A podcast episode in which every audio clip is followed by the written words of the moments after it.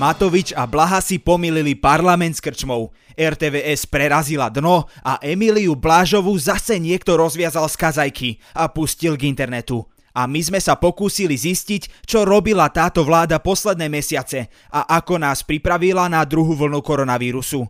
Spoiler alert, pokazili sme si to. Počúvate Piatoček z Fiči. A s kým? A moje meno je Adam Blaško. Posledný krát, Druhá vlna beží, no my riešime, že či mydlil blaha barana, či sú len reči.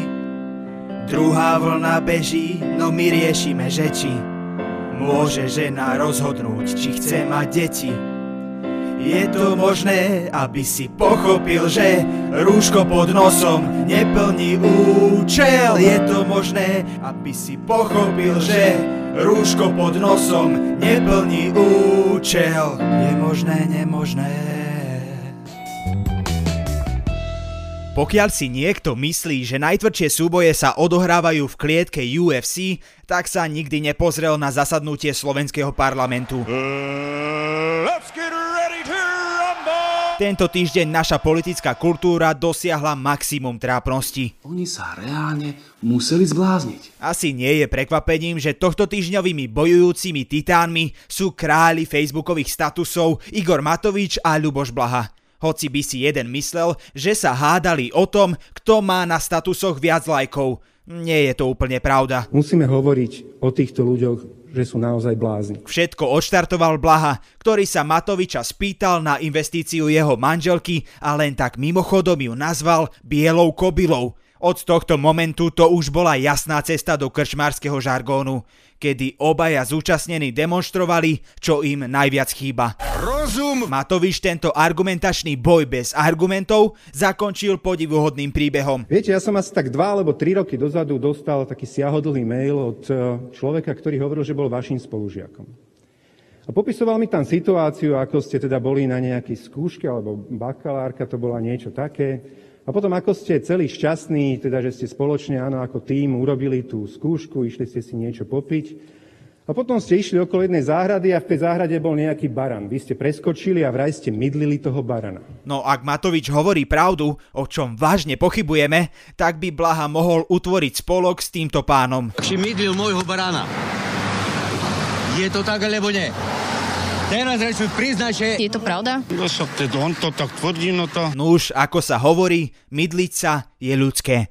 Od tejto blahovej kauzičky sa ale určite všetky barany a Alois Baránik majú na pozore. Však keď Boris Kolár môže preferovať volavky, Ale kľudne nech si nasadí to volavko, keď sa to bude dať a bude to pekná baba, tak sa s ňou aj vyspím. tak Blaha môže mieriť na nižšiu a viacej dostupnú úroveň sťa sociálny demokrat. Hoci teda jediný, kto Blahu s čistým svedomím nazýva sociálnym demokratom, je asi len samotný Blaha. A k Matovičovi povieme len toľko, že by sme naozaj chceli vedieť, či si túto historku pripravil dopredu, alebo ju vymyslel priamo za rečníckým pultom. Toto si myslíte, že vám budú do nekonečna vaši voliči žrať? Niekto by si tu ale mal uvedomiť, že parlament nie je trnavská krčma a že sa dá všetko riešiť aj prostredníctvom normálnejšieho dialogu. Viete, čo musíte splňať na to, aby ste mohli byť moderátorom politickej diskusie na RTVS? Musíte byť neškodní, veľa sa nepýtať, nechať svojich hostí konšpirovať a hlavne pekne sedieť a nerobiť veľmi hluk, aspoň hodinu. Je o 5 minút 12, želáme dobrý deň. Verejnoprávna televízia pozvala do debaty, ktorej hlavnou témou bola pandémia koronavírusu, rečniť Mariana Kotlebu. Kotlebu, čo nonstop konšpiruje, zľahčuje S prepačením s pravidla. a ako jediný človek na svete sa v rúšku dusí. Teda podľa jeho vlastných slov. Práve nosenie rúška sa mohlo stať Kotlebovi tento týždeň osudným. Ale iba mohlo. Na to by musela mať štátna televízia aspoň takú hrdosť ako Boris Kolár, ktorý dokázal priznať konverzáciu s transexuálom. Robím si srandu, zabávam sa. Áno, píšem si. Hnedý konšpirátor nemal rúško počas celého vysielania. Chcem sa opýtať, či si nasadíte rúško, mohol by som vás o to poprosiť? Pán redaktor, nesilme to zbytočné. ani počas prechádzky po budove televízie a každý akceptoval jeho bohorovné vyvyšovanie sa nad nariadenie. Ja Ako hej, my nenadávame na Kotlebu, od neho sme podobné správanie čakali. Nám len príde nelogické, že to nikomu nevadí. To je ako keby niekto prišiel do potravín úplne nahý a SBS-kár pri vstupe ho upozornil, aby sa obliekol. On by ale odmietol, rozbehol sa a hodil sa do regálu s pečivom. A všetci by sme sa ešte aj tvárili, že v podstate je to OK. Pečivo, chleba, Celú tému musel riešiť až koaličný poslanec Šeliga, ktorý podal na Kotlebu podnet na regionálny úrad a trestné oznámenie. Je tu však háčik – Kotleba nemal rúško ani na poslednom súde a nič sa mu nestalo. A policia očividne nemá čas. Tá po vreckách zháňa nejaké gramy trávy. Páchateľa uh, stále nemáme, áno? Nie. Ty si normálny debili. Píše sa rok 2017. Dôchodkyne práve objavili čaro facebookovej anonymity a tvorcovia mímov majú novú žatvu. Venujú sa bizarným postavičkám slovenskej putinofilnej scény častejšie, ako by si zaslúžili. Emília Blážová, ktorú by sme pokojne mohli oslovovať aj Volodimíra, behá na ulici s transparentmi v ruke, síce bez medvedia, no s vodcom východného sveta na tričku. Vážení prítomní, sme svedkami čoraz väčšej agresie amerických vojsk a zločineckej organizácii NATO voči Ruskej federácii.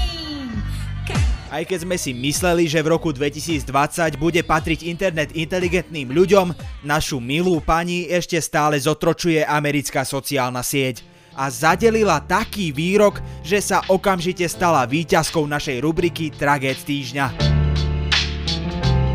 Tragéd týždňa. Skutočne majú v úmysle rozpútať ďalšiu svetovú vojnu. To, že Emilia denne vyťažuje všetky prorusky orientované skupiny na Facebooku svojimi nezvratnými útokmi na všetko, čo sa okolo Putina len obtrie, je už klasika. Navalného podľa nej otravili Američania. Volodia ako jediný správny človek podporuje dokonalého Lukašenka. Čaputová nie je jej prezidentka a opatrenia či COVID sú len nezmyselný protiústavný pokus, ako predať krajinu americkým židojašterom.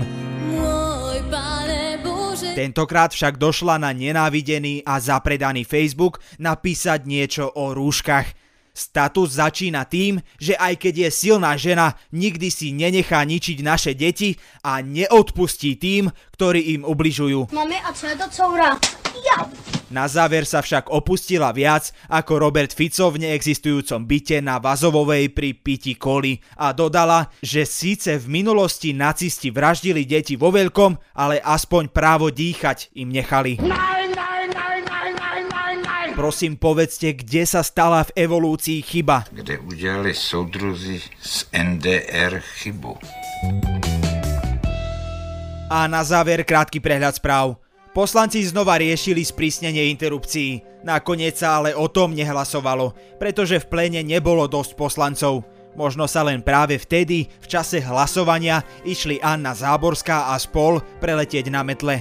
Americký federálny sudca zablokoval zákaz TikToku na trhu, s ktorým prišiel Donald Trump. A tak sa jediná dobrá vec, s ktorou súčasný prezident USA prišiel, odsúva do neurčita. Pre nás to znamená, že sa na internete stále bude prezentovať infantilná mládež, infantilne správajúci sa dospelí a možno Erik Kaliňák so smeráckým TikTokom. Tento týždeň bol skutočne rekordný a takmer každý jeden deň sa Slovensku podarilo prekonať rekord COVID nákazy. Najnovší rekord je 797 nakazených. Matovič opätovne zaholcuje Facebooky svojimi slohmi a biskupom sa vo všetkom aj tak naďalej ustupuje. Otázka znie, kto opraví to sito. Na tomto podcaste spolupracujú aj Miška Rošková, Viktor Hlavatovič a Kristýna Janščová. A teraz idem preč zisťovať, čo robila táto vláda posledné mesiace a ako nás pripravila na druhú vlnu.